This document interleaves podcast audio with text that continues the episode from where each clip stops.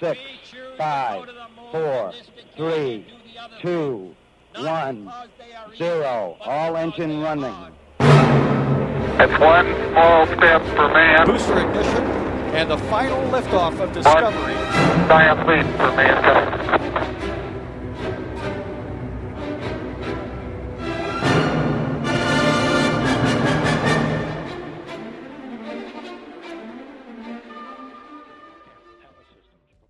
SpaceX plănuiește să salveze telescopul spațial Hubble. Jared Isaacman împreună cu SpaceX pregătesc prima activitate extravehiculară realizată de un turist spațial. Isaacman își dorește un parteneriat și cu NASA, oferind o soluție pentru prelungirea perioadei de viață a telescopului Hubble. Deocamdată, NASA și SpaceX au anunțat demararea unui studiu pentru a putea identifica modalități prin care acest lucru ar putea fi realizat în viitorul apropiat. Revenim cu detalii în câteva momente.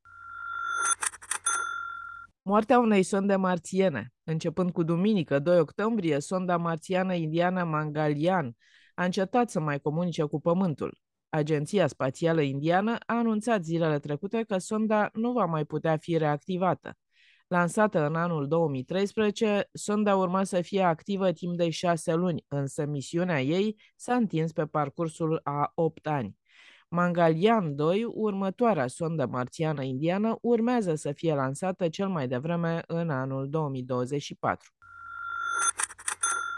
Lansarea reușită pentru racheta Firefly Alpha. După mai multe amânări și după o primă lansare ratată, în 3 septembrie 2021, Firefly Aerospace a reușit în cele din urmă să lanseze cu succes racheta Alpha. Racheta Alpha poate urca 1000 de kilograme la 200 km altitudine sau 630 de kilograme la 500 de kilometri. Sunt Mihail Aghiță și împreună cu Claudiu Tănăselia vom comenta cele mai importante evenimente petrecute în spațiul cosmic în ultima săptămână. Varianta completă a buletinului o puteți găsi pe site-ul radioromaniacultural.ro sau pe orice platformă podcast căutând buletin cosmic. Salut, Claudiu! Bine v-am regăsit! Începem cu Jared Isaacman, cel care cu un an în urmă a închiriat o capsulă Dragon pentru un echipaj de turiști spațial pentru un zbor orbital. A considerat această excursie un succes și acum vrea să iasă și în spațiul cosmic. Pentru asta pregătește cu SpaceX o activitate extravehiculară. Cu alte cuvinte, turismul spațial își extinde oferta? Cum să înțelegem aceste intenții? E ca și cum îți cumperi o vacanță în Maldive și optezi și pentru o zi de scuba diving? Așa ceva, îți cumperi o vacanță în Maldive, după aia cumperi toată insula. Cam asta vrea să facă Jared Isaacman. După misiunea reușită, zic eu, Inspiration4 de anul trecut, el vrea mai mult. Vrea o activitate extravehiculară și ar fi primul turist care ar ieși din capsula, din vehiculul cu care a ajuns pe orbită. Însă știrea și mai importantă este că NASA începe să-l ia în serios, atât pe Jared Isaacman cât și pe SpaceX. Bine, deja știm că NASA are contracte cu SpaceX și nu este o surpriză pentru nimeni, dar ce vrea să facă Jared Isaacman și SpaceX este nici mai mult, nici mai puțin să salveze sau să prelungească viața telescopului spațial Hubble.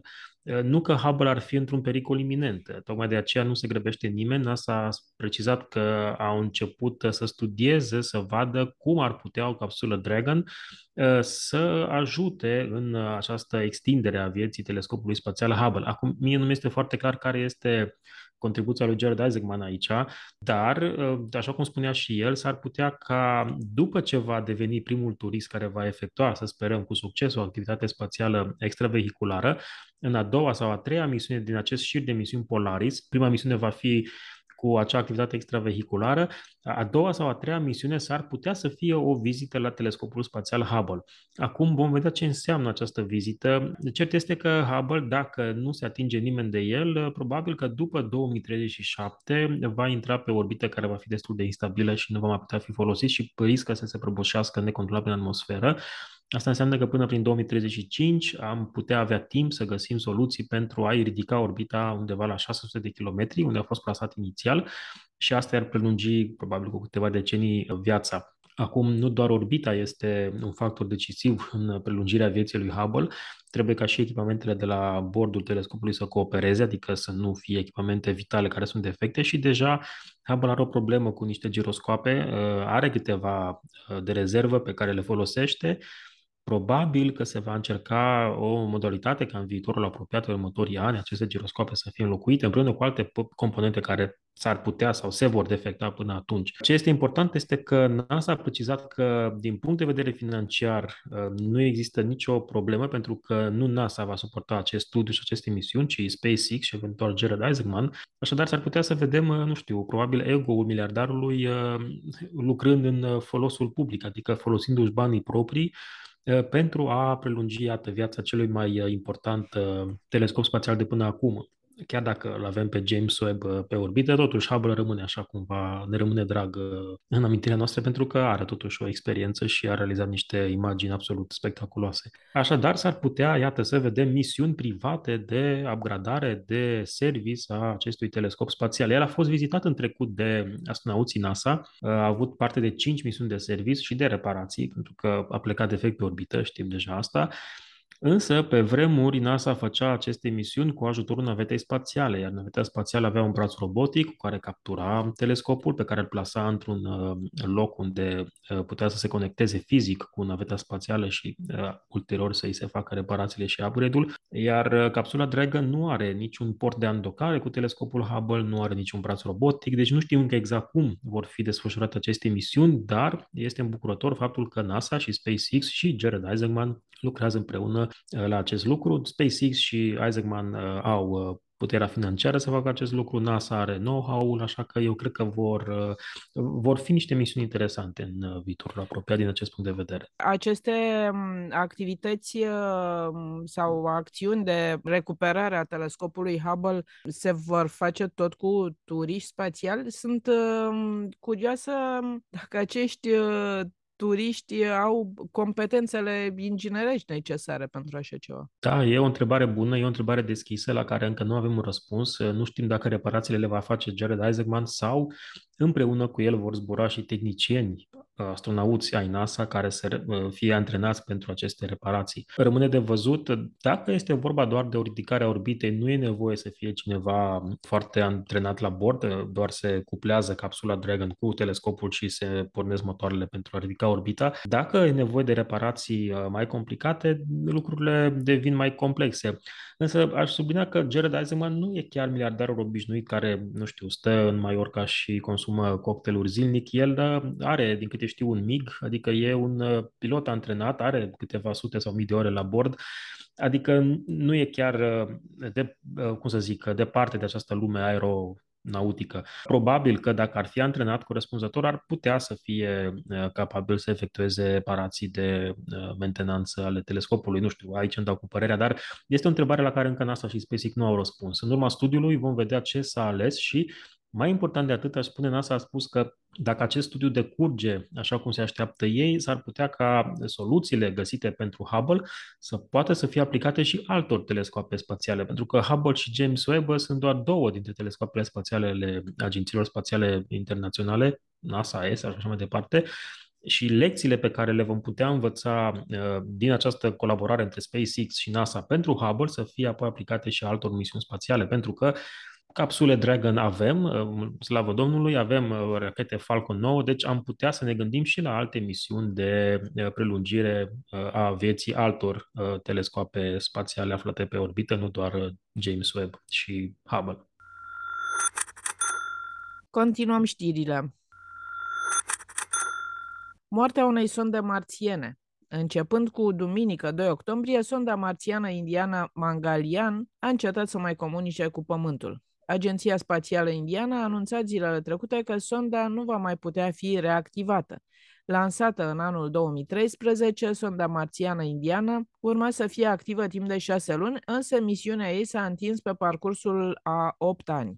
Mangalyaan 2, următoarea sondă marțiană indiană, urmează să fie lansată cel mai devreme în 2024. Claudiu, cum se explică longevitatea acestei sonde. Sondele astea hălăduiesc așa prin spațiu interstelar în mod inerțial, de unde și au energie. Nu este întâmplător faptul că o sondă marțiană are o perioadă de viață mult mai lungă decât anticipată inițial. E cazul și roboților Spirit și Opportunity, acele rovere celebre ale Agenției Spațiale Americane, care au rezistat mult și bine pe suprafața planetei Marte. De obicei, o astfel de misiune interplanetară are niște obiective și probabil că obiectivele Agenției Spațiale Indiene, fiind prima misiune indiană, nu au fost foarte ambițioase. Erau grijulii chiar la început și atunci au pus niște obiective așa mai modeste pe care au spus, ok, dacă le îndeplinim în 6 luni, considerăm misiunea un succes. Orice urmează după 6 luni e un bonus. S-a întâmplat ca această sondă să fie extrem de bine făcută, să fie rezistentă și, iată, după 8 ani de zile, acum o săptămână, încă mai era activă pe orbita planetei Marte. Ea are niște panouri solare și energia electrică și o ia de la soare, partea asta se rezolvă de la sine. Acum, de ce nu mai este activă astăzi sonda? Este pentru că, cel mai probabil, combustibilul de la bordul sondei s-a terminat, s-a epuizat. Asta este o cantitate finită care nu poate să fie reîmprospătată.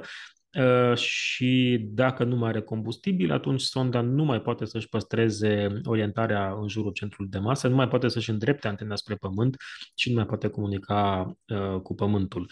Așadar, misiunea s-a încheiat după 8 ani pentru că a avut la bord mai mult combustibil decât a avut nevoie. Probabil că s-a făcut, plinul și în timpul zborului nu au fost necesare corecții prea multe în care se consume foarte mult combustibil și atunci s-a trezit cu un surplus de combustibil la bord pe care l-a folosit pentru a-și prelungi misiunea. Acum, de fapt, este și cazul, revin la telescopul spațial James Webb, da?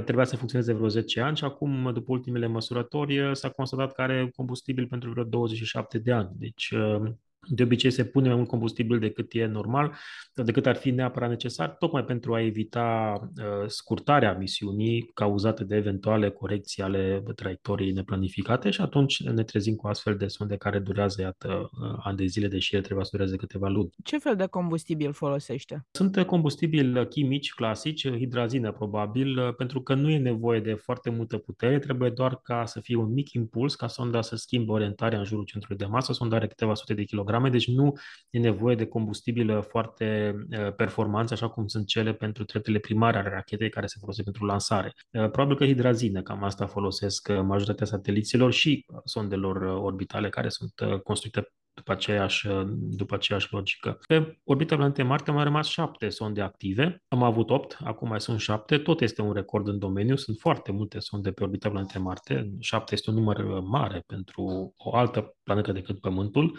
Avem acolo sonde americane, sonde europene, o sondă din Emiratele Arabe Unite, o sondă din China, și la toate aceste sonde se adaugă și roverele care sunt pe suprafața planetei, 2 rovere americane, un rover chinezesc și avem și platforma InSight. E o sondă staționară pe suprafața planetei, nu se mișcă și probabil că până la sfârșitul anului va deveni și ea inactivă pentru că panourile solare s-au acoperit de praf și oricum misiunea și-a depășit deja cu mult perioada inițială. Deci Marte este este cea mai explorată planetă, alta decât Pământul din sistemul nostru solar și o să urmeze în următorii ani, vor urma în următorii ani și alte misiuni spre planeta roșie. Iată, una dintre ele, continuarea misiunii indiene Mangalyaan 2.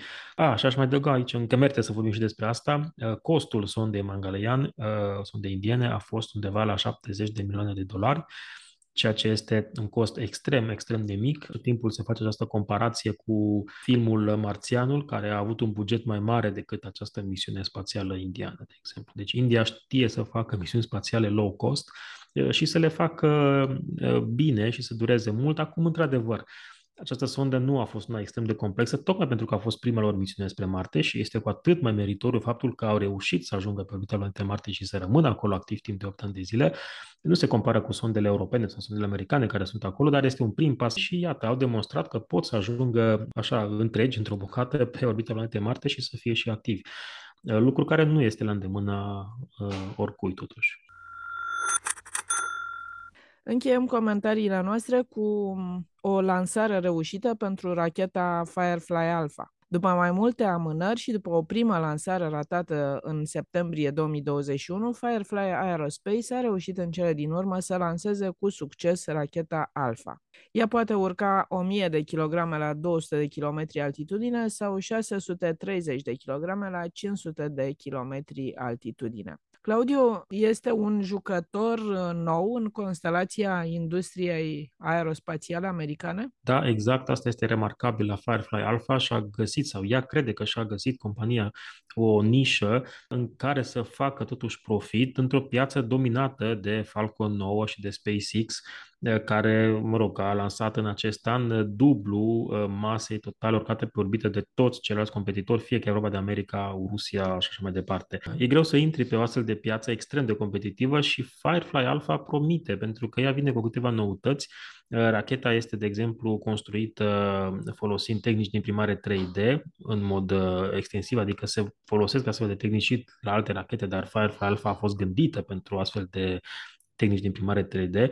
Asta face ca fuselajul rachetei să fie din material compozit, deci mult mai ușor decât celelalte rachete care sunt construite din metal. Asta i-ar oferi un plus de performanță, să zicem.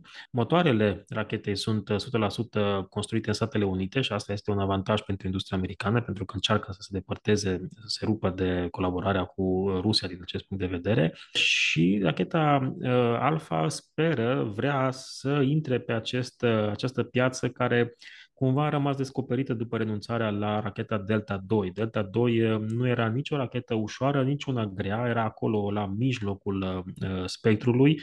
Acum avem Electron, rachetă ușoară, avem rachetă medie sau grea Falcon 9, cum spuneam, dar uneori ai nevoie de un satelit care să fie lansat așa o tonă sau mai puțin de o tonă și nu vei totuși să plătești banii necesari pentru un Falcon 9 și atunci o rachetă Firefly Alpha ar putea să fie potrivită. Este similară ca performanțe cu lansatorul indian PSLV, Polar Satellite Launch Vehicle, deci cumva ei speră că își găsesc aici clienții în această zonă. Și ar mai fi încă un lucru interesant de spus despre Firefly Alpha, se pare că i-au făcut curioși pe cei de la Northrop Grumman, care sunt o corporație uriașă cu multe proiecte, atât cu NASA cât și cu Departamentul de Apărare, dar Northrop Grumman are racheta Antares, o rachetă cu probleme, pentru că o bună parte din rachetă este construită în Ucraina, motoarele sunt rusești și cred că vă dați seama că acest proiect nu poate să aibă un viitor foarte strălucit.